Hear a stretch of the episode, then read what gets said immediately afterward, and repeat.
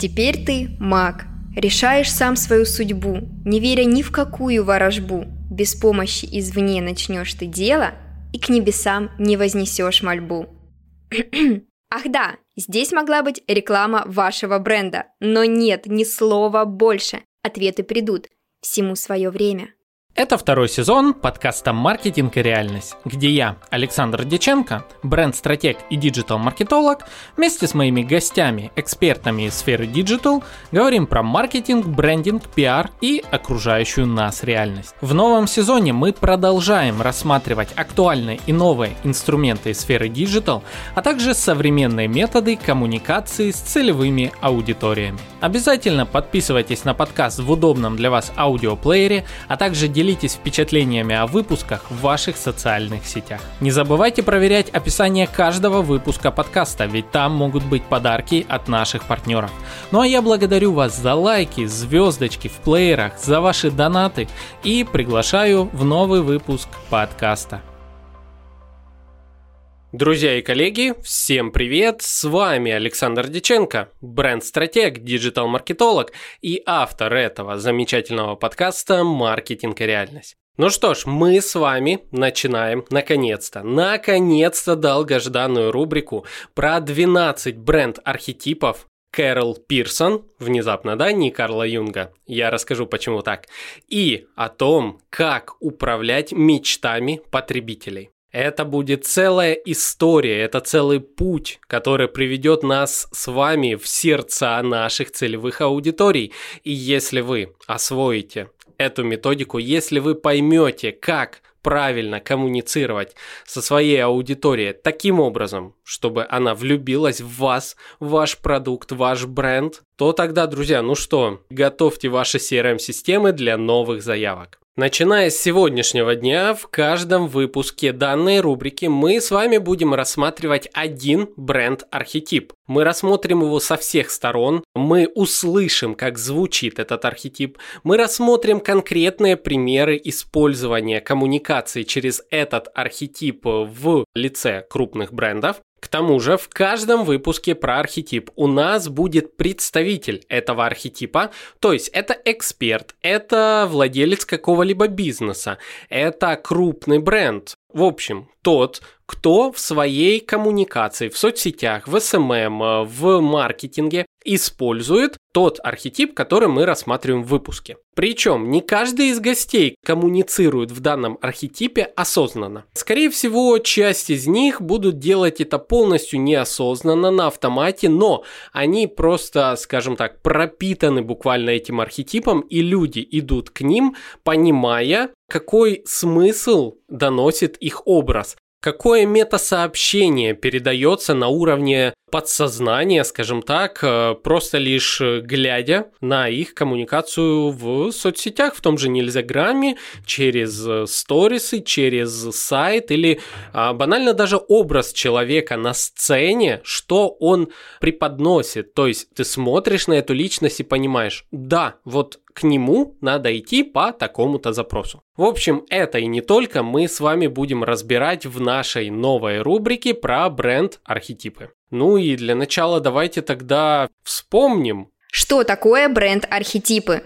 Изначально понятие архетипов стал активно использовать э, психиатр Карл Густав Юнг. Если упростить, то можно сказать, что архетипы – это некие универсальные образы, состоящие из набора узнаваемых черт и паттернов поведения людей. Они понятны для любого человека, потому что все персонажи фильмов, книг, сериалов придуманы на их основе. Я бы даже сказал, что архетипы мы видим в культуре, архетипы мы видим в религии. Буквально мы окружены узнаваемыми образами, которые живут вокруг нас и по мере нашего взросления отпечатываются как бы у нас в мозгах. Поэтому, когда мы используем архетипы в брендинге, мы создаем продукты, которые откликаются у нашей целевой аудитории именно на уровне подсознания. Пример. Приведи пример.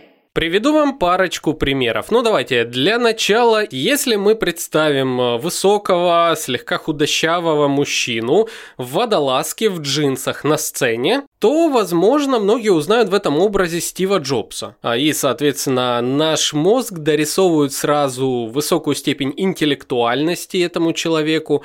Сразу же мы думаем, что вот сейчас нам презентуют нечто такое невероятное, крутое и так далее. Скорее всего, это какой-то технологичный прям эксперт, то есть это тоже архетип, хотя перед нами, по сути, обычный человек в водолазке. Да, он на сцене, может быть, он вышел, э, не знаю, подкрутить аппаратуру. Но вот вам еще один пример архетипа. Давайте представим э, такого паренька в костюме Adidas. То есть полностью такой костюм, кроссовочки. И знаете, он еще внезапно так сел на корточки. И что вырисовывает наш мозг? Скорее всего, для многих э, сигнал, слушай, обойди ты его на всякий случай через район. Зачем тебе идти вот прямо там рядышком с ним и так далее?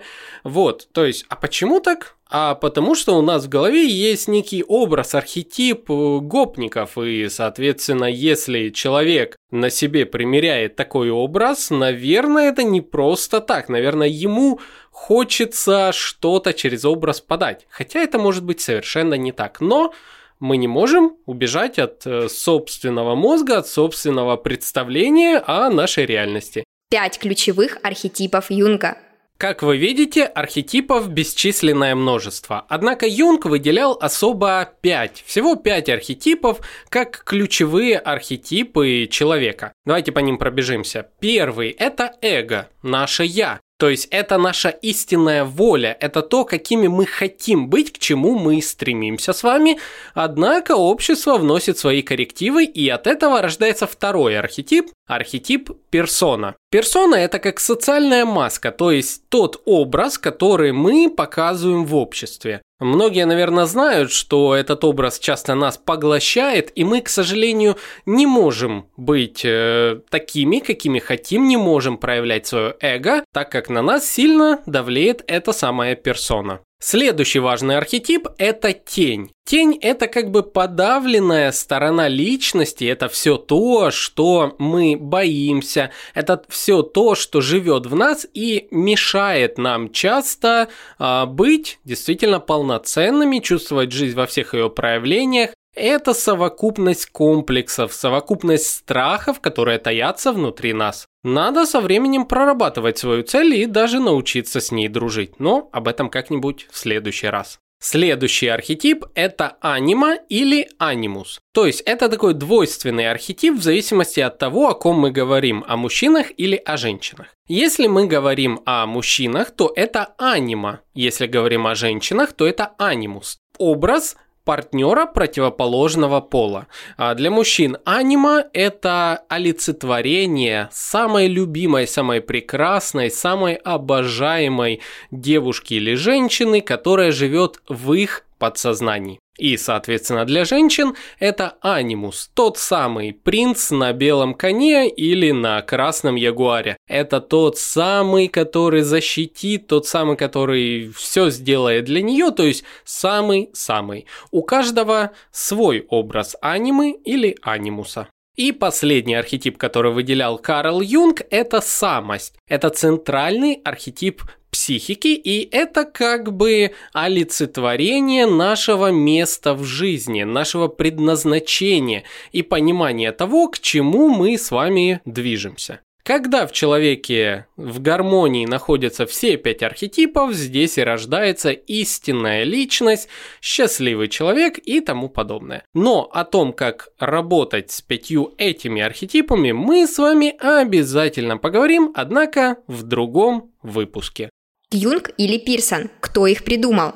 И вот тут, друзья, мы с вами подходим к интересной такой путанице, которая возникла в сфере архетипов и их пониманий. Дело в том, что Карл Юнг действительно разработал, как вы уже поняли, саму модель-концепцию архетипов. Однако 12 архетипов, 12 бренд-архетипов он не разрабатывал. Это заслуга Кэрол Пирсон, американской писательницы и педагога. Она разработала 12 бренд-архетипов на основе работ Карла Юнга, а также психоаналитика Джеймса Хилмана и еще использовала мифолога Джозефа Кэмпбелла для того, чтобы совместить все эти труды и произвести ту самую концепцию 12 бренд-архетипов, которые должны помогать управлять мечтой потребителей. Ее выведенные 12 бренд-архетипов стали настолько популярны в сфере маркетинга и брендинга, что позволяют по сей день создавать целые платформы бренда на основе как раз-таки понимания ключевых желаний потребителей.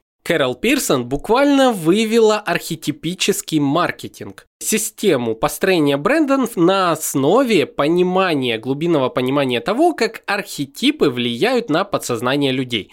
Ну а точнее, на фоне несбывшихся желаний очень часто люди тянутся к тому, чего у них нет. И если это что-то выражает, соответственно, нужное качество, люди интуитивно к этому и тянутся. Соответственно, суть методики работы с архетипами в маркетинге – показать внешне свою ассоциацию с определенным брендом через различные речевые манипуляции, визуальные образы и а, различные посылы, которые мы направляем нашей аудитории в разных каналах коммуникации. Вот так, друзья, и получилось, что в нашем русскоязычном пространстве немножко спутались понятия архетипов э, Карла Юнга и архетипов э, Кэрол Пирсон. Соответственно, иногда по одному и тому же запросу архетипы Юнга находятся архетипы, 5 архетипов, которые а, Юнг действительно вывел и с которыми он работал,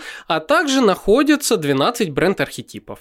А некоторые эксперты говорят 12 архетипов Юнга, что как бы одновременно и правильно, и не совсем верно. Но это особо не играет роли, как мне кажется. То есть, если вы слышите 12 бренд-архетипов, в принципе, вы уже понимаете, о чем мы ведем речь. Как я уже ранее говорил, Кэрол Пирсон выделила 12 бренд-архетипов, которые можно условно разделить на 4 части. Первые три архетипа из э, части, которые желают оставить свой след в мире. Первый архетип, который сюда входит, это бунтарь. Его еще называют изгой, новатор, революционер. Общее понимание – тот, кто не согласен с системой каких-либо проявлениях.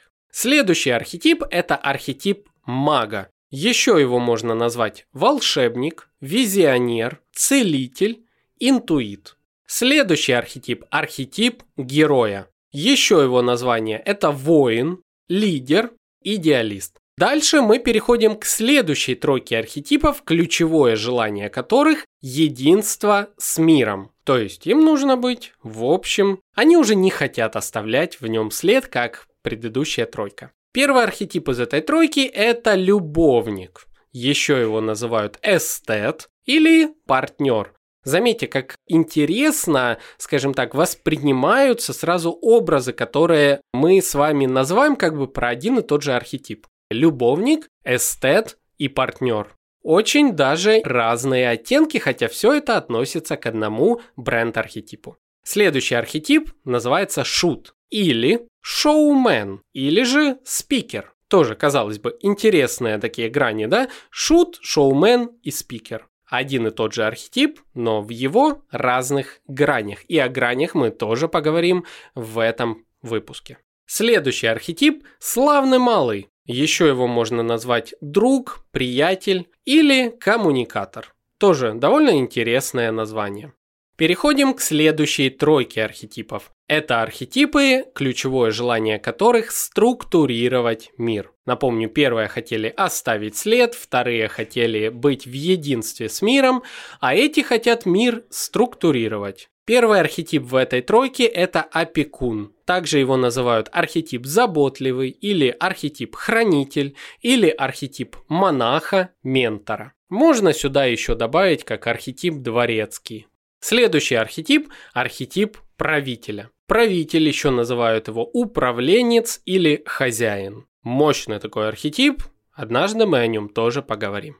Третий архетип из этой тройки – это архетип творца творец или создатель. Сразу какие глобальные ассоциации да, вызывает этот архетип. Переходим к последней тройке архетипов э, или в отдельных даже, скажем, исследованиях эту тройку называют самой первой, как э, самая базовая точка развития личности, но так глубоко мы, наверное, с вами углубляться не будем. Это тройка тоскующих по раю. То есть, если все предыдущие тройки архетипов были как бы связаны с текущим миром, то эти тоскуют по какому-то другому миру, по раю. Первый архетип этой тройки – архетип ребенок. Еще называют архетип невинный или идеолог. Следующий архетип – архетип мудреца. Другое название – эксперт, библиотекарь, судья. Какие интересные тоже грани. И последний архетип, который включен в 12 бренд-архетипов, это архетип исследователь. Еще его называют искатель или путешественник. Вот, друзья, это 12 бренд-архетипов. Бунтарь, маг, герой, любовник, шут, славный малый, опекун, правитель, творец, ребенок, мудрец и исследователь, с которыми мы с вами будем знакомиться в этой рубрике подкаста. Здесь, именно здесь уже в следующем выпуске может быть мини-рубрика с вашим брендом, в рамках которой вы сможете рассказать о своих товарах и услугах, либо показать экспертность в выбранной вами тематике. Всем привет! В эфире Настя, информационный голос подкаста «Маркетинг и реальность» топ-менеджеры, предприниматели, работники медиа и диджитал рынка, фрилансеры и многие другие слушатели подкаста давно ценят нас за отсутствие изжоги от фастфуд-контента. Только качественный образовательный материал от экспертов, практиков и фокус на рабочие инструменты. А потому интеграция в наш подкаст – это надежный способ привлечь деловую аудиторию к своему бренду. Мы – фанаты долгосрочного и взаимовыгодного сотрудничества, больше довольных от интеграции брендов, больше качественных выпусков подкаста для наших слушателей. Короткие нативные интеграции, спецпроекты с брендом, кроссплатформенные коллаборации, обзоры и спонсорские выпуски. У нас имеется множество форматов сотрудничества, которые помогут в полной мере донести ценность вашего предложения до потребителей. Присылайте ваши запросы нам на почту или заглядывайте в MediaKit по ссылке marketing.audio slash MediaKit. Маркетинг и реальность – платформа, где ценят пользу, качество и практичность.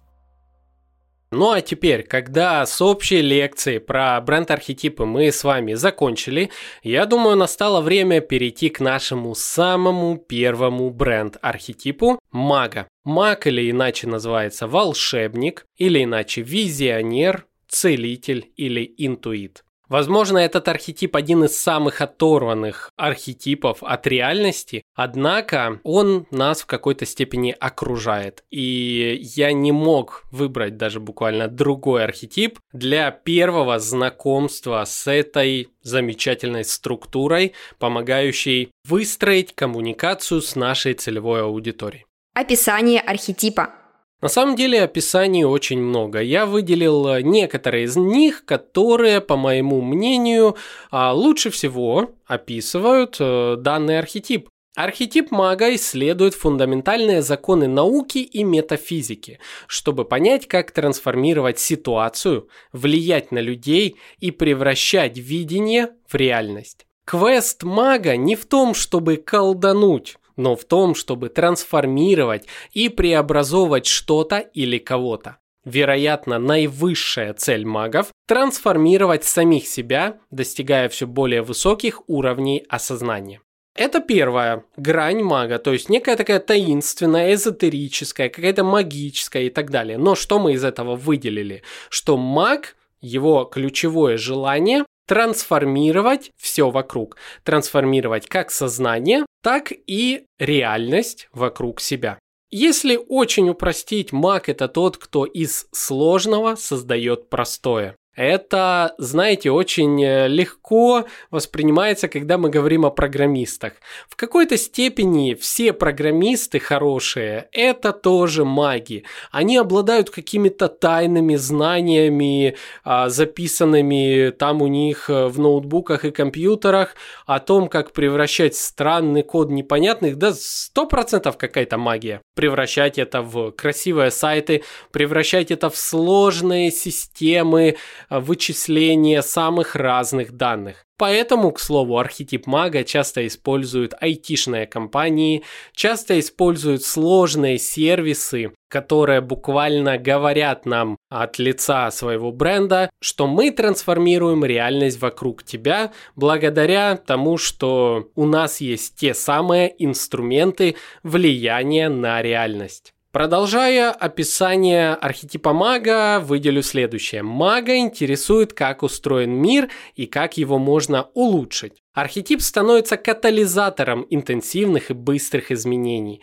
Маги воплощают мечты в реальность, верят, что границы находятся только в головах людей. Образ мага позволяет компаниям выделиться своей уникальностью, показать, что они могут то, что другим не подвластно. Этим волшебством они готовы поделиться со своей аудиторией, сделать для нее невозможное возможным. Вот это основная отличительная черта мага – сделать невозможное возможным. Когда бренд это и доносит через свою коммуникацию, в этот момент и создается у его целевой аудитории такое внутреннее ощущение – у него есть волшебная таблетка, у него есть то, что поможет мне трансформировать трансформировать мою проблему в решение. И это есть та самая сила архетипа маг. Особо я бы здесь выделил реакцию людей на мага. Это что-то загадочное, таинственное, мистическое, не из этого мира, и я хочу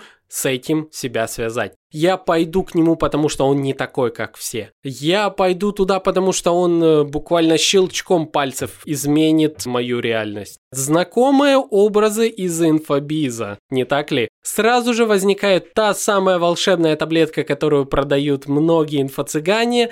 Сразу возникают образы тех самых экспертов, которые говорят, что только у меня на курсе ты узнаешь тайны алгоритмов нельзя грамма, ты узнаешь, как там делать то-то, то-то, то, как стать мега-экспертом, зарабатывающим 100-500 денег за буквально 5 минут. Ну прям, вот он, архетип мага. Вот он в коммуникации, вот он в мета-сообщении, которое доносят, э, соответственно, те, кто использует этот архетип. Девиз данного архетипа – это видение, прозрение, понимание тайных законов и то, к чему стремится архетип. Основное желание – это знать фундаментальные законы и как они работают, соответственно, через эти законы приманивать аудиторию, собирать ее вокруг себя. Или, ну, в отдельных хороших случаях быть целителем, быть светилом, которое влечет к себе на необычный высший свет, который трансформирует и сделает нашу жизнь лучше. Давайте, чтобы теперь снова приземлить нас с вами на уровень практики, я расскажу, как это использовать. Транслировать экспертность. Акцентировать внимание на быстрых изменениях в жизни после использования продукта. Подчеркивать его магические в кавычках свойства и из коммуникации создавать продуманное шоу с фокусами и волшебными преображениями. Пример. Приведи пример. Все очень просто. Чаще всего это конференции. Какие-то крупные бизнесовые конференции. Например, одна из них это TED. TED Talks. Это такая всемирная конференция, которая проходит в многих странах и на которую приходят разные эксперты, известные личности поделиться чем-то сокровенным, своими мыслями о том, как они к чему-то пришли, к той точке, где они находятся. У этой конференции они описывают свою концепцию как стремление к изменениям и открытие новых горизонтов. Но разве это не архетип мага? Конечно же, это он. Немножко это, конечно, похоже на архетип исследователя, но все же, когда мы говорим за расширение сознания, вот здесь у нас с вами а, выступает как раз тот самый архетип мага, так как маг больше работает на уровне ментального чего-то, то есть, точнее, он преподносит, что я не просто решу вашу проблему, а я раздвину даже ваше сознание. Вы иначе уже не будете смотреть на этот мир. Другие примеры использования данного архетипа можно найти в очень многих брендах. Самый известный бренд – это бренд Apple. Продукты Apple в виде айфонов, допустим, преподносится как нечто, расширяющее горизонты, нечто, как артефакт в руке, с чем ты станешь чем-то большим. Это очень сложный технический продукт, но аналогов не существует. Опять-таки, это мета-сообщение, которое доносится. И ты становишься больше, чем просто потребителем девайса, ты становишься новым человеком, человеком новой реальности. Если мы берем русский аналог э, вот таких вот презентаций, я бы назвал это презентацией AMA CRM пример э, российского Стива Джобса, как мне кажется, э, наверное, это Михаил Таковинин, который постоянно делает презентации AMA CRM на сцене. Буквально это практически то же самое. Это коммуникация через архетипа мага. Смотрите, что мы сделали. Смотрите, как AMA CRM трансформирует э, нашу с вами диджитальную реальность. Насколько эта CRM-система теперь позволяет делать больше, насколько она раздвигает рамки предпринимательства. Это буквально сообщение, которое Михаил э, доносит каждый раз со сцены. Это прекрасно. Рубрика «Архетип в речи» с Юлией Шустрой. Ну а теперь, друзья, я приглашаю к нам, скажем так, на сцену эксперта по технике и логике речи Юлию Шуструю, которая будет в нашем цикле выпусков про бренд-архетипы рассказывать, как звучат эти самые архетипы и как нужно говорить, чтобы ассоциироваться с выбранным нами архетипом. Давайте послушаем, как правильно выделять в речи архетип мага. Всем привет, меня зовут Юлия Шустрая, я педагог по технике и логике речи, автор подкаста «Не ораторское искусство», собственного блога и так далее, так далее и так далее. А еще я журналист. Собственно, в первую очередь я журналист, и все первые мои клиенты, кому я ставила речь, были как раз из э, этого сегмента, да, то есть э, те, с кем я чаще всего общалась, то бишь политики, бизнесмены, управленцы. И в связи с этим я как раз и перешла на работу с речью по системе Карла Юнга. Сейчас вы все очень удивитесь, потому что я думаю, что в рамках этого конкретного подкаста вы в теме и знаете, что такое архетипы Карла Юнга. И тут такой стоп-стоп-стоп. А при чем здесь вообще речь? А речь здесь вот при чем. Она, как и все в личном бренде, очень индивидуальна. Здесь мне понадобилось выработать целую систему. Да, раньше я не видела, чтобы где-то это использовали для того, чтобы понять, а как сделать речь настолько индивидуальной, чтобы, с одной стороны, соблюсти все необходимые технические пункты, да, то есть чтобы вас было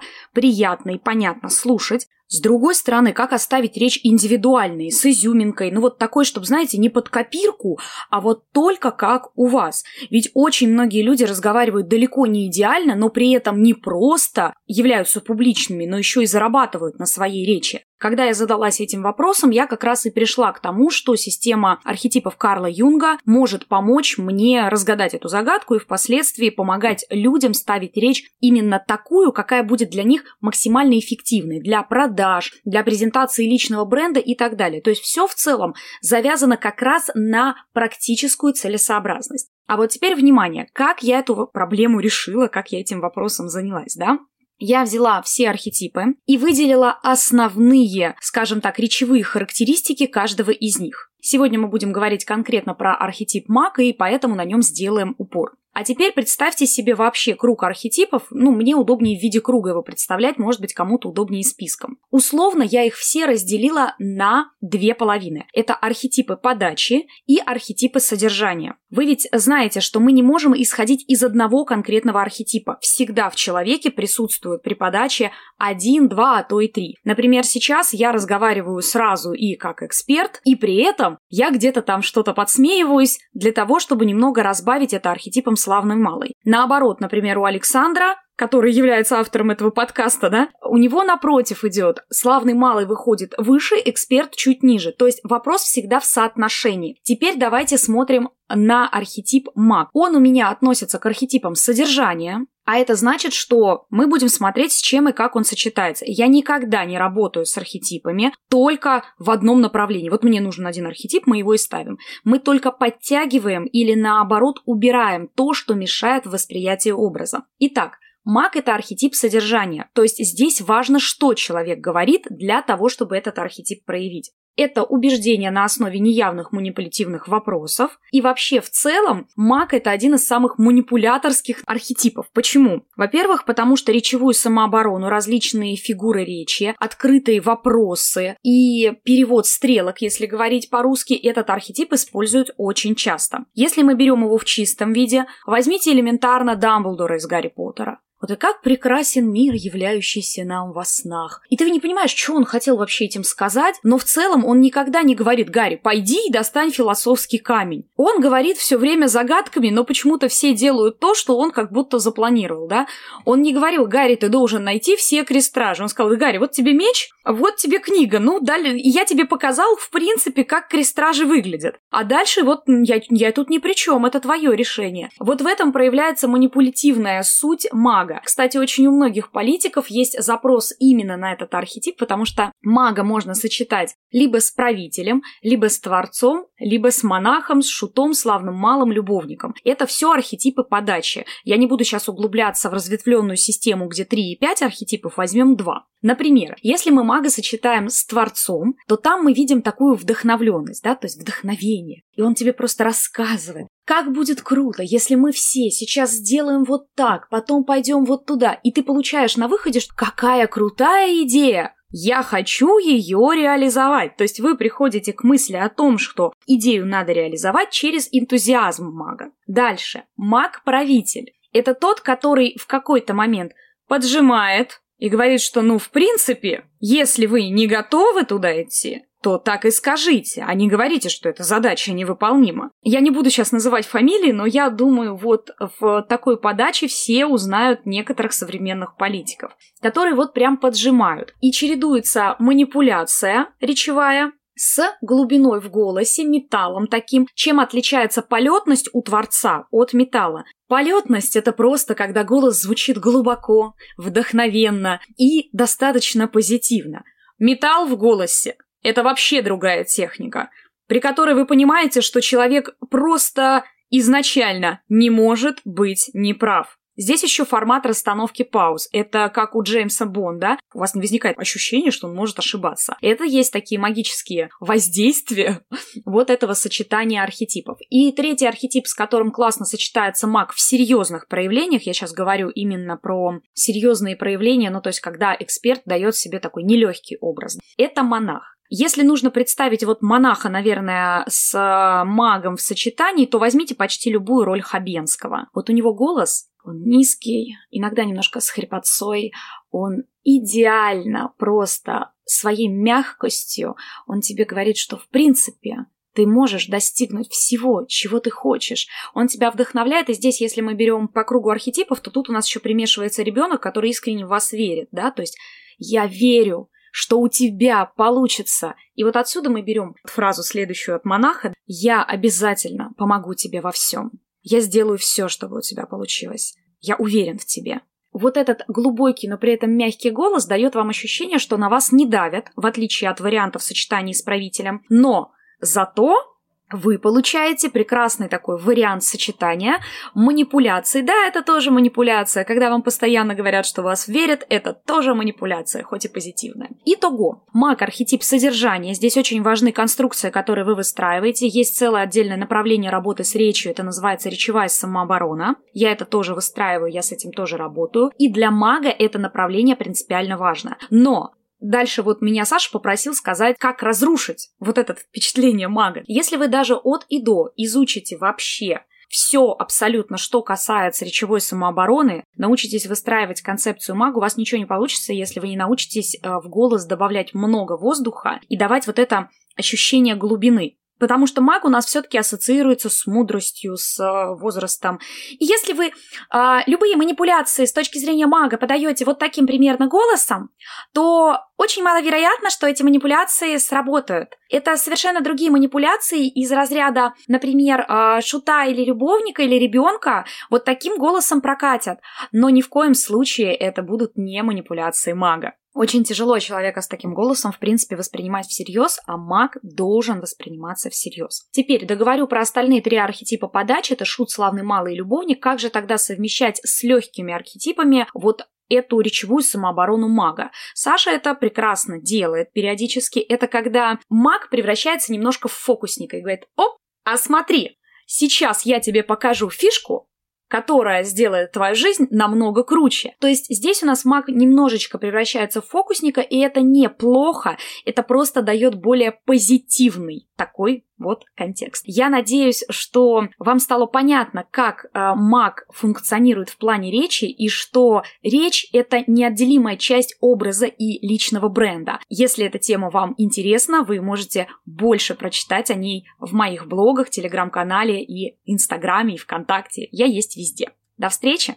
Свои мысли об услышанном я выскажу в конце этого выпуска, а сейчас мы добавим еще больше понимания к нашему образу архетипа маг, и я приглашаю эксперта, который в своей бренд-коммуникации очень ярко выражает этот архетип. Знакомьтесь, Алина Ад. Рубрика «Диалог с архетипом». Давайте я вас познакомлю с нашей гостьей. Это стратег, креатор, это дизайнер Алина Ад, которую вы все, наверное, можете знать, если интересовались когда-либо темой архетипов бренда. Ее сайт э, один из самых популярных по этим запросам, и сегодня Алина нам расскажет э, про то, как выражать архетип мага э, в своей коммуникации. Алина, привет, рад слышать тебя в подкасте. Привет, привет. А, давай для начала еще раз расскажи о себе, чем ты занимаешься и, соответственно, какую роль архетипы играют э, в твоей жизни. Я Алина Ад, и я делаю виртуозную бренд-магию. Я вдыхаю личность в брендинг, зажигаю планеты, ставлю предназначение на место. То есть, если мы говорим о личном брендинге, то я вывожу эксперта на арену. Ну а если мы говорим о корпоративном брендинге, я превращаю компанию в то, с чем пользователи, аудитория, клиенты начинают интуитивно дружить. Ну это если кратко. Какую роль играют архетипы в моей жизни? Примерно с 12 лет я четко понимала, что самое интересное в мире — это магия. Магия — это искусство влияния на мир через сознание. Отчасти это объясняет, почему я работаю в маркетинге и рекламе, потому что маркетинг и реклама — это манипуляция сознанием толпы через слова и образы. А когда мы говорим об этом, то в основе как раз этой манипуляции лежат архетипы, потому что они как раз и создают сценарии и логику того, как будут эти слова и образы работать, почему именно эти конкретно слова, а не другие. Вот, то есть ты, например, наверное, видел робот, собаку-робот, робот-пес. Это такая железяка, вот объективная, она на четырех столбиках, которые почему-то люди называют ногами, да? Ну, допустим, но мы, тем не менее, называем эту железяку пес. То есть наше сознание считывает знакомый образ, вот четырехногое создание, да, если что, что такое четырехногое создание, вот это собака. Вот поэтому называют робот собака. Вот это вот архетип, пример просто, как это работает. А в брендинге, маркетинге архетипы как раз и превращают вот эту вот э, виртуальную штуку под названием бизнес, компания, которая состоит из доходов, расходов, выкладки товара, планерок, нечто одушевленное. Потому что уже доказано, что мышление людей антропоморфно, мы воспринимаем бренды как живые существа. Чем, соответственно, точнее происходит передача архетипа через визуальные образ, через слова, через манеру речи, тем быстрее сознание человека достраивает этот цельный образ. И тогда человек вступает как раз в контакт с брендом, его сознание выделяет из общей пестрой массы вот нечто, да, и оно становится как бы таким объектом, сущностью, которая говорит человеку «привет, давай дружить». И человек ну, интуитивно симпатизирует. Это если вот э, на уровне абстракции, как это работает. Друзья, давайте для начала я небольшую еще тоже предысторию а, расскажу, почему я сегодня пригласил в первую очередь нашего первого гостя именно Алину. Ну, во-первых, как я уже говорил, что ее вклад в сферу бренд-архетипов, ну, он, наверное, колоссальный. Ее личный сайт один из самых популярных. Когда-то он мне лично даже послужил очень сильно в плане познания бренд-архетипов. И Когда я думал, с какого архетипа впервые нам с вами стартануть в тему брендинга, я выбрал архетип мага, и Алина в том числе, по моему мнению, вот она сейчас или подтвердит это, или опровергнет, этот архетип в ней, в ее коммуникации с аудиторией выражается очень ярко, по моему мнению. Это то, что я, по крайней мере, считываю, в том числе из э, нашего этого диалога и, наверное, давайте здесь сразу перейдем к вопросам э, Калине.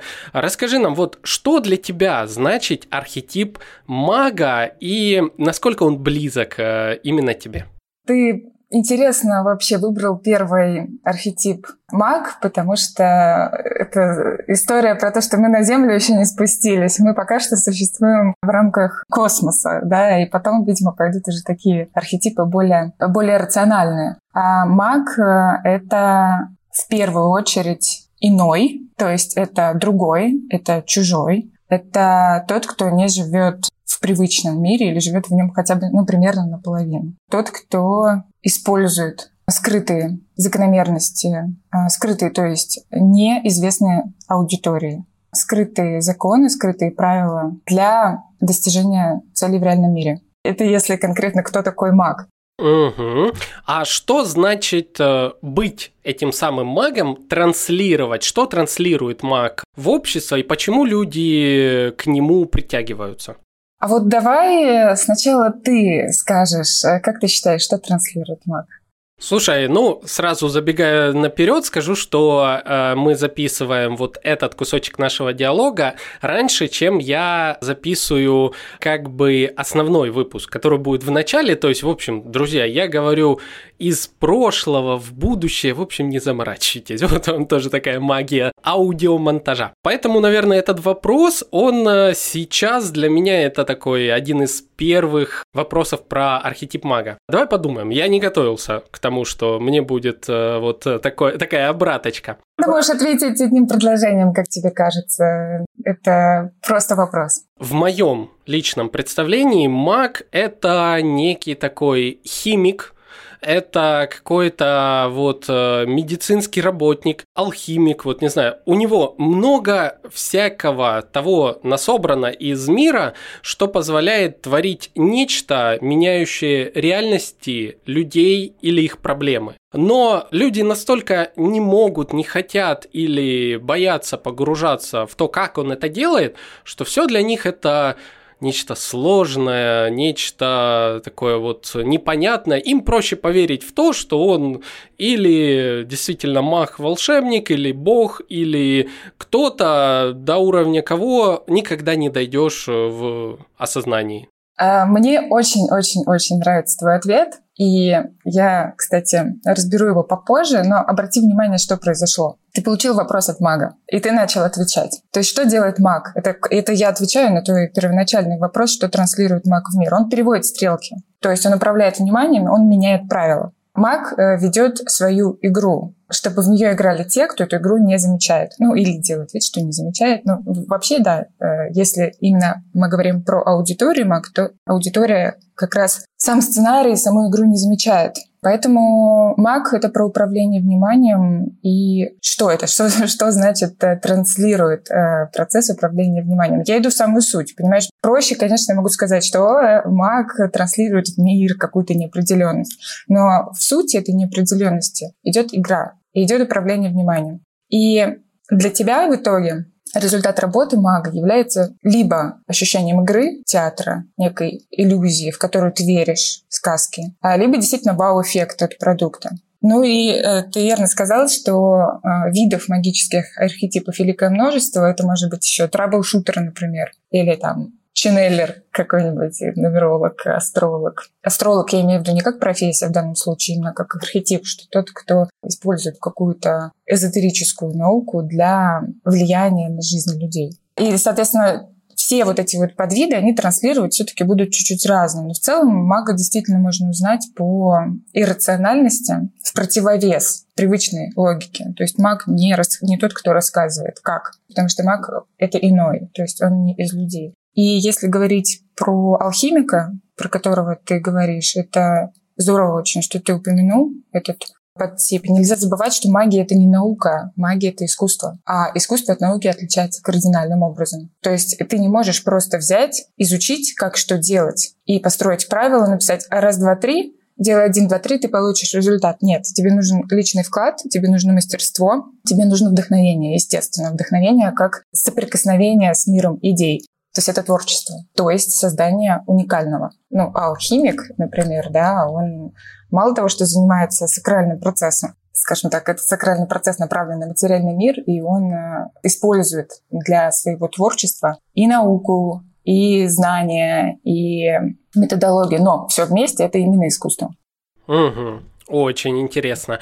А можем ли мы сказать, что аудитория, когда идет э, к магу, то есть к тому, кто излучает архетип мага, эта аудитория ищет некую волшебную таблетку а, или же эмоции, что-то вырывающее из обычной реальности, скучной, вот такой привычной, утомительной и так далее? А я бы сказала, что в первую очередь аудитория, которая резонирует архетип маг, она допускает, что мир шире и больше. Я, кстати, не беру вот аудиторию, которой нужна волшебная таблетка, потому что лично у меня в моей аудитории эксперты, которые делают чуть другие продукты. А, либо эксперты, либо технологические там, стартапы со сложными, действительно крутыми решениями. Под волшебной таблеткой обычно воспринимается либо шарлатанство, это, кстати, тоже один из подтипов архетипа маг, да, сделать что-то, иллюзию. Иллюзия, которая проваливается. То есть иллюзия, которая работает как это, это инфо-цыганство, например, да, лишь на небольшой отрезок времени и только один раз человек купит и больше не придет. Если говорить про все-таки, что привлекает аудиторию в магии, это именно возможность раздвинуть а, свое восприятие реальности. Эта аудитория допускает, что мир шире и больше,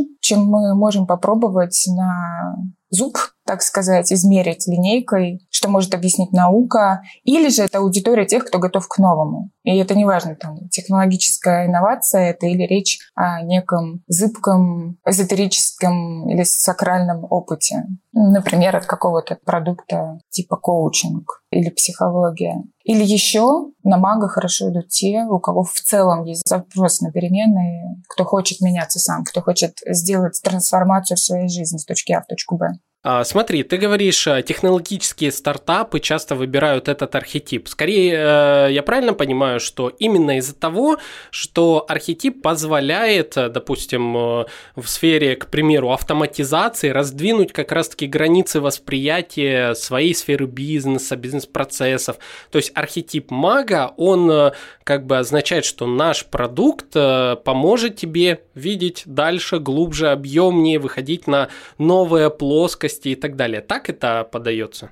Да, например, конечно, потому что видение, визионерство вообще и предвидение — это рабочий инструмент мага. То есть э, так же, как, например, для влюбленного это умение э, действительно создавать крутые отношения с людьми, то для мага это видение. Это умение не просто, скажем так, что-то придумать, да, а это умение вписать, увидеть целостную картинку будущего в каком-то сегменте и эта картинка цельная. То есть это не просто твоя инновация, твоя придумка, там, твоя идея, она уже соединена с рынком. И второй момент, э, что если это инновация, то это, если это реальная инновация, то это чудо. Ну, то есть в неком смысле это новизна, абсолютная новизна. И тогда, если ты не будешь работать через архетип мага, то ты просто не получишь профит от своей инновации. То есть когда, каждый раз, когда ты уже говоришь, что у тебя инновация, ты на самом деле касаешься мага. Если у тебя действительно продукт обеспечивает это. Если у тебя есть вау-эффект, то это нужно и продавать именно так. Потому что у тебя есть пруф, то есть это не просто слова, когда «О, о господи, наш продукт приносит там 1, 2, 3». Это вот такая вот биодобавка, которая там позволит тебе излечиться от э, того-то, того-то. Нет, если это действительно что-то твердое, что действительно дает яркий, необычайный результат, то об этом именно так и нужно говорить. Именно это и нужно обещать, я имею в виду. Что если ты этого не обещаешь, если ты не обещаешь вау, э, если ты не обещаешь чудо в некотором смысле, это не обязательно такими словами объяснять и говорить. Но если у тебя есть чудо, тебе нужно презентовать это как чудо. Интересные мысли. Подскажи, вот э, Архетип мага, он своеобразен. И, э, понятное дело, он привлекает определенную аудиторию вот этой вот таинственностью, вот этим вот мировоззрением новым и так далее. Но, я так понимаю, он также и отталкивает определенных людей. Можешь ли ты сказать, э, кого может оттолкнуть э, этот архетип э, в вот своей экстравагантности, в своих взглядах? Встречала ли, ли ты ну, закономерности, какие люди его не принимают? Принимают? Конечно, да, очень сложно принимать мага архетипа друг.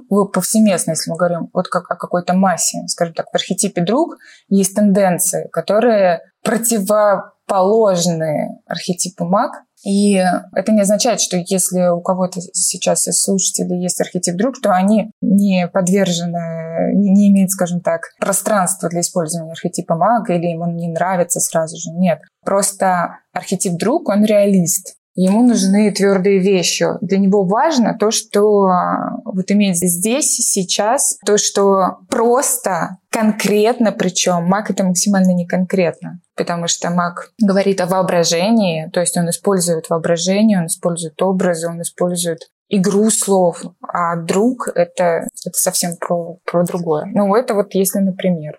Угу. Да, очень, кстати, внезапное для меня откровение, хотя оно максимально логичное. Казалось бы, Mac входит в тройку бренд-архетипов, которые хотят оставить свой след в мире, а друг, он наоборот живет в мире, он ну, ему это не надо. Он э, в гармонии, ему главное, чтобы вокруг такие же были. И э, сколько я познаю этот э, архетип, архетип друга в том числе, постоянно вижу, что нет, мне не надо быть на, на виду, мне не надо, мне надо внутри быть там вот где-то. Действительно, для меня это прям откровение сейчас, хотя оно максимально действительно логичным. Круто, круто. Давай поговорим еще на тему а, твоей коммуникации в соцсетях. Ну, во-первых, а, расскажи, ты выбрала формат подачи текущий твой, а, а ссылочка на твой Инстаграм, который очень запрещенная соцсеть в России, конечно, будет в описании выпуска. Мне тем более хочется, чтобы люди увидели, как выглядит коммуникация через архетип мага. А вот подскажи, ты выбрала такой формат подачи себя осознанно или он как бы больше следствие тебя самой и твоего мировоззрения? Начнем с того, что а, я не рассуждаю, как э, мне проявить мага. Это скорее, чем я могу быть полезной ему. Потому что архетипы, они больше нас. Это структура бессознательного, которые обладают огромной мощью. Они больше, чем наше мышление, они больше, чем одна конкретная личность. Они вообще не на уровне личности живут. И, собственно, они определяют поведение, восприятие, и они определяют сценарии, которые ты в реальности начинаешь встречать тогда, когда ты проявляешь один а, или э, тот или иной архетип. Но понятие проявления архетипа вообще, если мы говорим именно не о корпоративном брендинге, а о личном брендинге, это должно идти изнутри в первую очередь. То есть ты должен давать ему пространство. И в своей коммуникации я не делаю особо ничего специально. Скорее, я просто стараюсь быть. Мне интересно быть собой и больше никем. А что касается того, как веду соцсети, сейчас у меня есть еще, кстати, Телеграм, помимо Инстаграма. И сейчас я его веду значительно чаще. В силу того, что я заканчиваю свой новый продукт, кстати, по архетипам, э, у меня не очень много времени на соцсети. А моя именно аудитория, она любит сложные тексты, поэтому я этот вопрос никому не могу делегировать. Поэтому пишу раз в несколько дней в Телеграм. Но когда закончу автоворонку, буду писать чаще. Вообще, я это про что говорю? Что сейчас есть мнение среди продюсеров, что эксперт должен писать часто, часто, часто. Это все влияет на охваты. Так эксперты становятся рабами соцсетей. В то же самое время есть другой тренд, и он мне очень нравится, и у моей аудитории это работает только так. То есть нет, не соцсети определяют твое поведение, а должно быть как бы по-другому. То есть э, ты же не существуешь для них.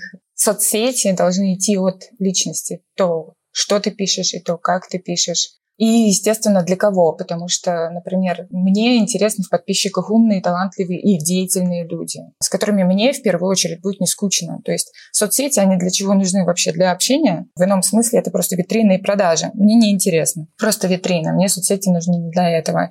Я через соцсети знакомлюсь с удивительными людьми.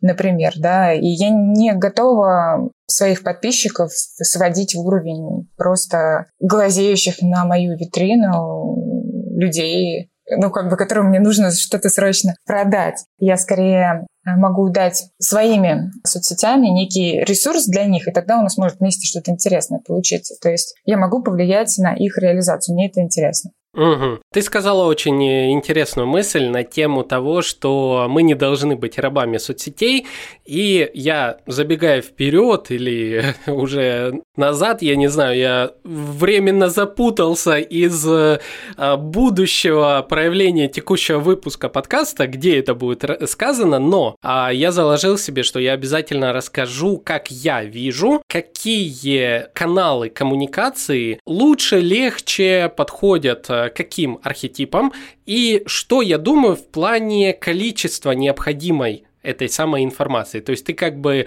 уже заранее подтвердила мои мысли о том, что это важно знать, что не нужно быть для всех рабами соцсетей, не нужно условно танцевать в тех рилсах, вне зависимости от того, в чем ты находишься, в пиджаке, платье или в том и в том и так далее. Ну, в общем. Кстати, да, это вот э, ты важный момент затронул, потому что, например, в частности, магу, маг это не тот, кто будет показывать свою личную жизнь, потому что ему противоестественно быть очевидным. Ну, это просто вот так вот. Свое маленькое слово докинул в твой спич. Маленькая, но очень удачная, как по мне, очень нужная. Как ты думаешь, есть ли необходимость вообще окрашивать э, какие-либо архетипы в цвета? К чему вопрос? К тому, что многие вот так называемые продюсеры, которые, знаешь, чаще всего относятся к сфере инфо-цыганства и готовящие чек-листы. Просто я обожаю понятие чек-листы, опять-таки в кавычках. Это когда вот, а, мега чек-лист, ты прям сейчас его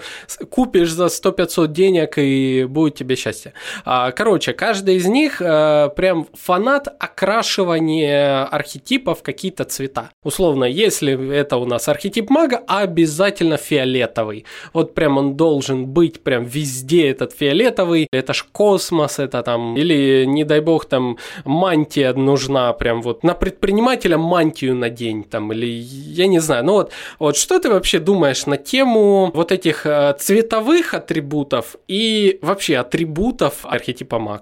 Мне как-то пришел один из предпринимателей, послушал один из моих курсов и такой говорит, я спросила, почему э, ты выбрал данный конкретный курс? Он говорит, потому что я увидел, читал, читал, читал про архетип маг, у меня архетип маг, но везде на всех сайтах я видела, что нужно одевать мантию, а вот э, как бы тебя я увидел другой, другой ракурс. И, собственно, это про, про чек-листы, потому что вообще зачем создается чек-лист? Чек-лист — это про простоту и про скорость. А то, что быстро и просто в тонких вещах не работает. А психология маркетинга — это очень тонкая вещь. То есть как вообще а, психику можно запихнуть в, чек- в чек-лист? Да, конечно, нельзя. Хуже, что это создает эм, шаблоны, с которыми потом очень трудно, потому что ко мне приходят люди и, говорят, что вот, я прочитал такое-то описание, мне не нравится мой архетип, я не знаю, что со всем этим делать, а просто он существует в рамках. На самом деле рамок нету. Есть э, принципы, по которым и основа, скажем так, основа и мотивация, основа, скажем так, целой вселенной архетипа, если говорить, да, то есть архетипы это не,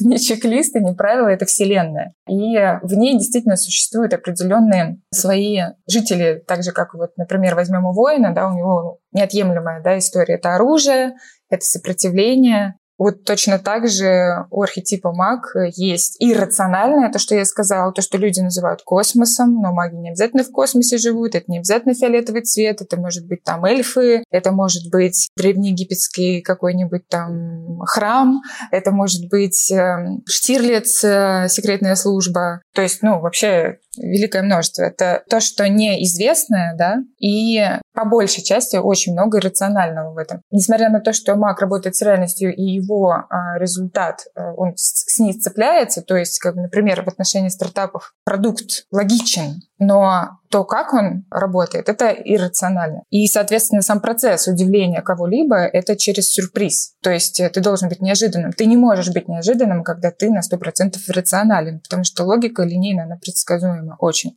Я тебя понял. Давай тогда подсуммируем весь наш диалог и напоследок э, дай советы тем э, брендам, экспертам, вообще людям, которые хотят лучше, качественнее выражать э, свою коммуникацию через архетип мага. Какие бы, ну, возможно, там 3-5 шагов основных, ключевых или 3-5 правил ключевых, которые ты могла бы им порекомендовать? В первую очередь нужно проверить все то, что вы делаете действительно на соответствие архетипу маг. Это первое. Во-вторых, создать карту того, что вам делать не нужно, если вы архетип маг. Потому что очень много привычных стратегий, как, например, нас учат писать в школе сочинения, а они как раз в архетипе мудрец по большей части, да, максимально обезличенно, максимально формально и так далее. Нужно проверить э, свой контент на очевидность, если в нем очевидность, если в нем понебратство, если в нем заявка на волшебство, и если вообще, собственно, сам ноу-хау, то есть знание, мастерство, как делать это волшебство. Потому что знание и мастерство в контенте этого архетипа должны присутствовать обязательно. Причем это не должна быть просто мистификация. Я сейчас с использованием вот этой штуки сделаю вас всех счастливыми. Это мистификация. Это, это чуть-чуть про другое. Мистификация может быть у мага, но возьмите Дэвида Блейна, например. Он, кстати, стопроцентный маг. У него нет никакой мистификации. Он просто говорит о том, что я сейчас прыгну с высоты полета самолета, и я останусь живых. И это правда. Он делает это реально. Э, реально. То есть у него это не фокусы именно, а у него это продукт. Это была первая часть мерлизонского балета. Вторая часть, я хочу, чтобы те, кто слушает, избегали ловушки. Желание попасть в какой-то архетип. Потому что, например, э, мне говорили, что когда я говорю о каком-то архетипе, потом хочется, скажем так, им быть что вот, ты так рассказываешь, а почему у меня, например, другие ведущие, давай я буду магом, или там, когда я говорю про другой архетип, там то же самое происходит. Маг сам по себе, он не дает каких-то преференций для того, чтобы самореализовываться или побеждать на рынке. Потому что любой проявленный архетип, вот выкрученный побольше, он дает очень мощный резонанс, такую ударную волну на пространство, на пространство, на людей, на пространство, я имею в виду коллективного бессознательного, если мы работаем с аудиторией, а там всегда присутствует коллективное бессознательное и массовое сознание. Поэтому, если маг действительно в вас присутствует, то нужно в первую очередь дать ему пространство для проявления, потому что мы используем архетипы вообще в разрезе о том, а как нам привнести яркость. Так вот, э, правило первое.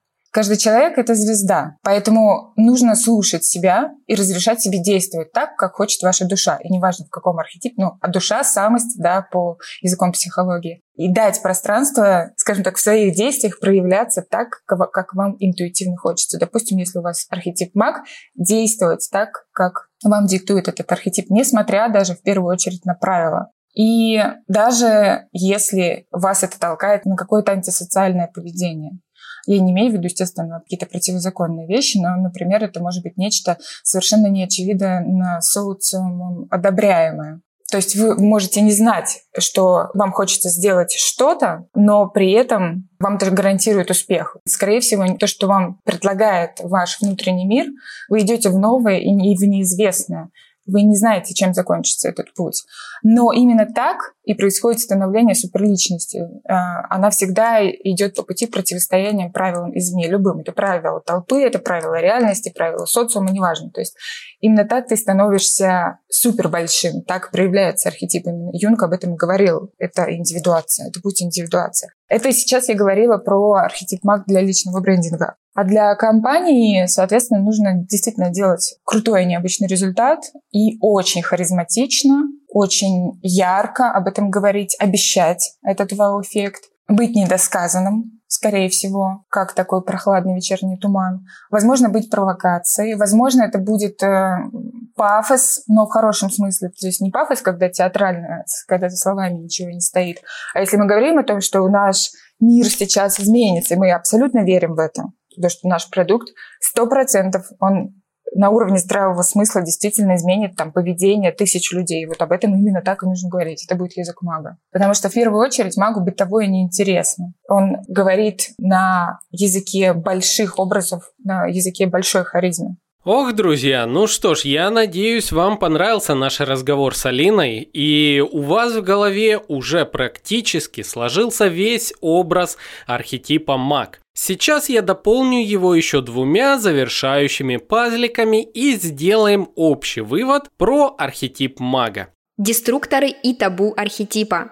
Как нам ранее говорили и Юлия, и Алина, что архетип мага, он не терпит простоты. Соответственно, ключевое табу которое недопустимо архетипу маг, это быть простым, это сближаться со своей аудиторией настолько, чтобы она видела в вас человека. Или, если мы говорим про архетип бренда, то есть мы говорим про компанию, а, не должны мы с вами транслировать себя как э, простаков, как э, просто работяг, как э, те, кто вот трудится, трудится, трудится. А если мы показываем эту нашу человечную, скажем так, сторону, в этот момент рушится тот самый архетип мага, и нас перестают, скажем так, немножечко превозносить над остальными. Соответственно, если вы хотите сохранять вот эту удаленность от аудитории и желание быть светилом для вашей целевой аудитории, тогда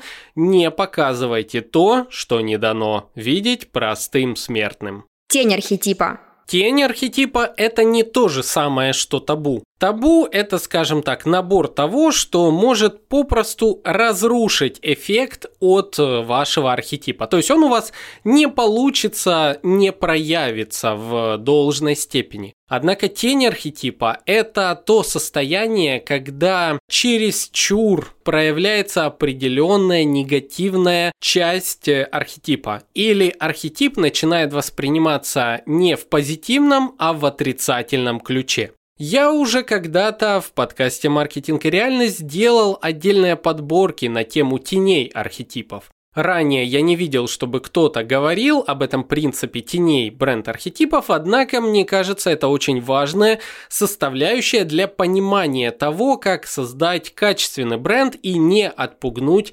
аудиторию. Повторю, Тень архетипа маг – это узурпатор, это манипулятор, это тот, кто, используя тайное знание, тот, кто, используя вот эту вот силу притягательности, полностью подчиняет вашу жизнь своим корыстным целям. Такое часто случается у различных инфо-цыган, у тех, кто чересчур декларировал, что их продукт и услуги – это инновация на рынке, но через какое-то время получалось так, что все большее число людей понимали, что этот продукт не несет в себе нужной ценности, и, соответственно, они попали как бы в зависимость э, от данного бренда, от эксперта и так далее. То есть они потратили деньги, они вошли в этот круг избранных людей, однако остались в большом минусе, в то же время сам э, теневой аспект архетипа, когда он проявляется вовне,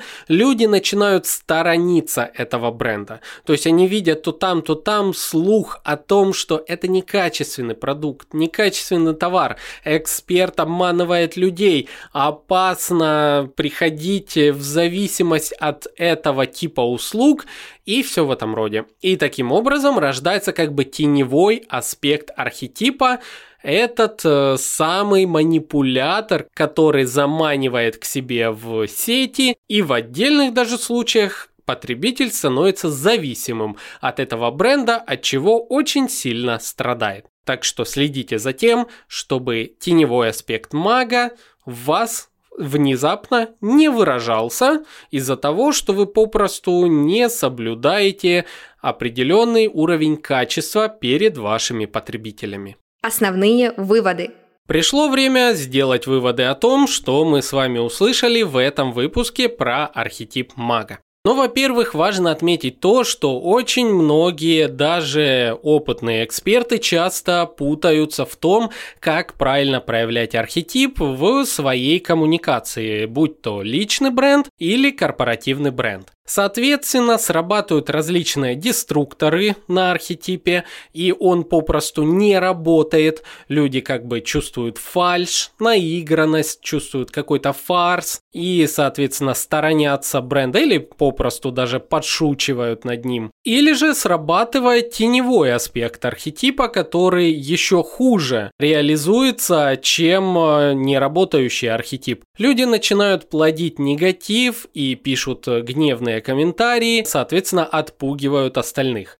Если говорить обо мне, то я работаю с темой бренд-архетипов уже много лет. Более того, с понятием архетипов я работаю еще больше, чем вообще работаю в сфере маркетинга. Так уж вышло, что я их изучаю, пожалуй, уже около 9 лет. И прекрасно знаю, как разные архетипы влияют на восприятие людей и восприятие ними различных продуктов. Поэтому, коллеги, друзья, если вам нужна помощь в составлении правильной стратегии продвижения вашего бренда личного, либо же бренда корпоративного, вы хотите собрать вокруг себя аудиторию, которая будет вас любить, которая будет о вас рассказывать и которая будет с вами на протяжении многих лет, обращайтесь, пишите мне в личку, пишите по любым контактам, которые находятся в описании. Я вам гарантирую, что мы с вами создадим действительно качественную платформу бренда. Ну а сейчас давайте сделаем выводы о том, что мы услышали и что мы узнали про архетип мага в этом выпуске, и поговорим о том, какие каналы коммуникации лучше всего использовать при позиционировании через архетип мага. Архетип мага и бренды, которые выражаются через этот архетип, это недостижимые светила, в чьих лучах происходят настоящие чудеса. Стоит вам коснуться ореола буквально мага и сбываются ваши мечты. Уже издали, только лишь приближаясь к этому архетипу, вы слышите, вы чувствуете, как там происходит настоящая магия. Решаются ваши финансовые проблемы, проблемы в отношениях, вообще понятие проблем трансформируется на ощущение новой реальности. Это те качества, которые доносит архетип мага. Соответственно, если вы позиционируетесь именно как тот, кто решает проблемы, причем трансформирует э, реальность человека и выводит его на новый уровень, то, соответственно, так и делайте. Используйте вот эти самые месседжи. Если вы бизнес, то есть бренд, который ведет коммуникацию через архетип мага, тогда проще всего показывать вашего клиента до и вашего клиента после. Как изменилась его жизнь, как он сам трансформировался. Отзывы делайте на это упор и, соответственно, говорите, что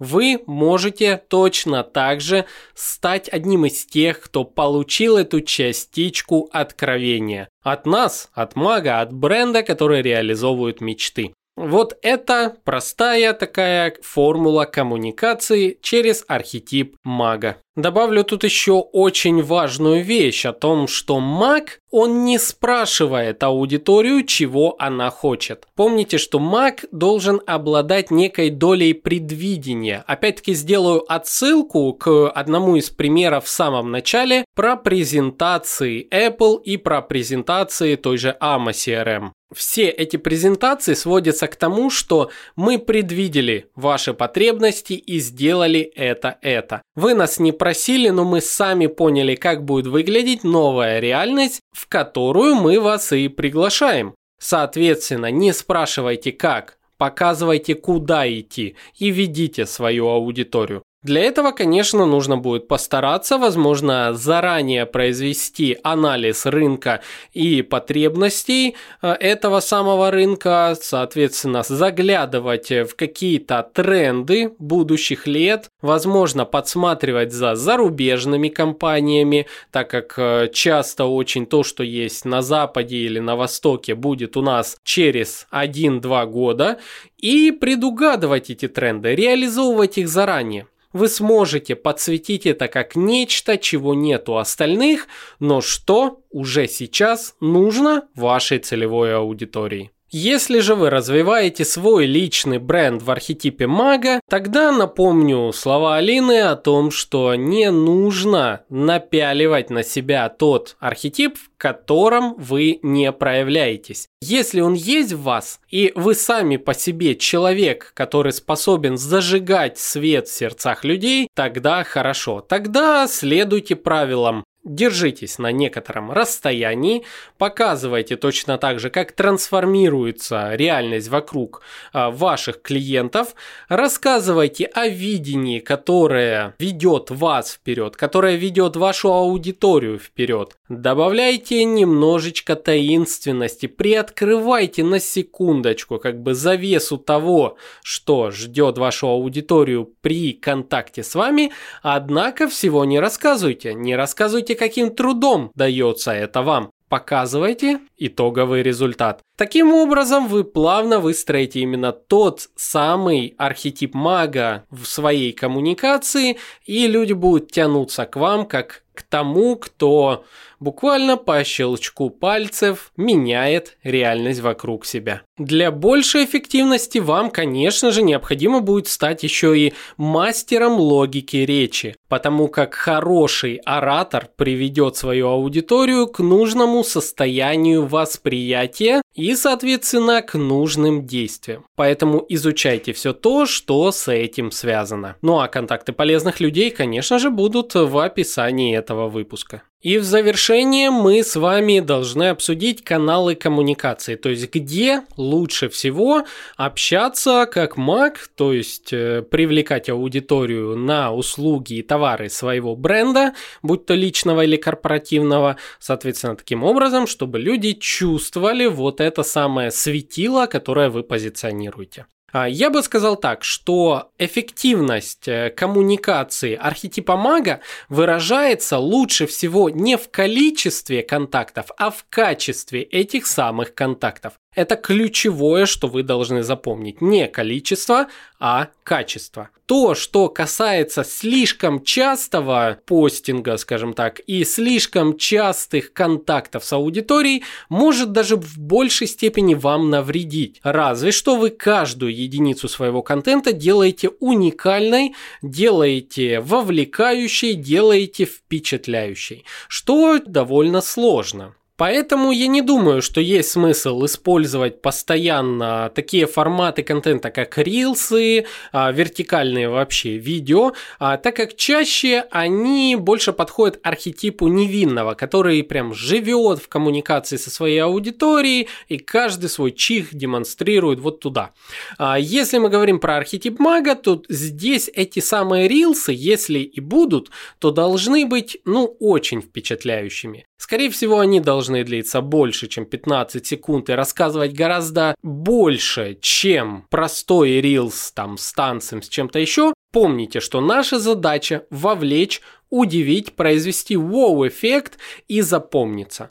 Для всего этого хорошо подойдут различные пиар-активности. Это статьи в СМИ, в журналах, в различных узконаправленных изданиях, где сидит нужная целевая аудитория. Нас с вами не интересует фарс на общую аудиторию. Нас интересует вовлечь нужную нам целевую аудиторию. Поэтому узконаправленные сообщества, СМИ и издания. А также хорошо и отлично даже работают выступления на сцене. Магу сцена подходит замечательно. Если вы, к тому же, умеете правильно управлять своей речью и выстраивать сторителлинг в рамках э, вашей презентации, об этом, кстати, однажды был отдельный выпуск подкаста, так что поищите в хронике, то вы сможете удивить большое число новых поклонников и вовлечь их в свою воронку продаж и прогрева. Вот такой вдумчивый, структурированный контент, производящий в конечном итоге воу-эффект, возможно, с элементами сторителлинга, в который вплетена трансформация вашего потребителя как героя. Вот это ключевая формула успеха в вашей коммуникации. Как это сделать, зависит уже от вашей конкретной ниши, но ключевое, я надеюсь, вы усвоили.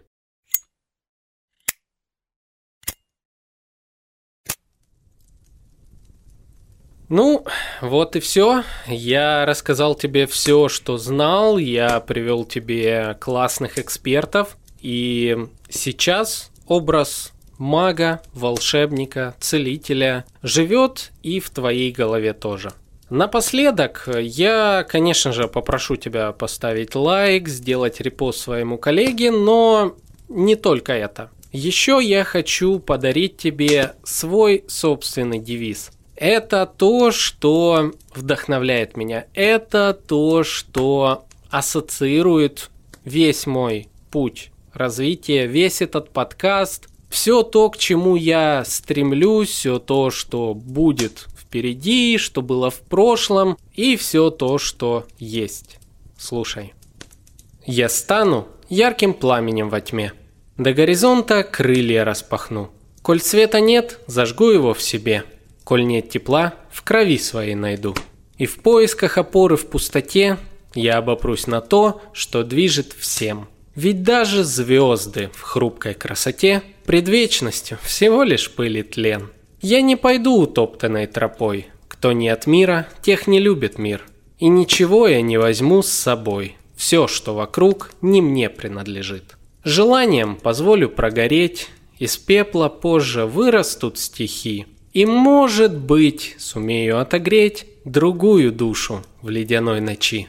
Я стану ярким пламенем во тьме. До горизонта крылья распахну. Коль света нет, зажгу его в себе.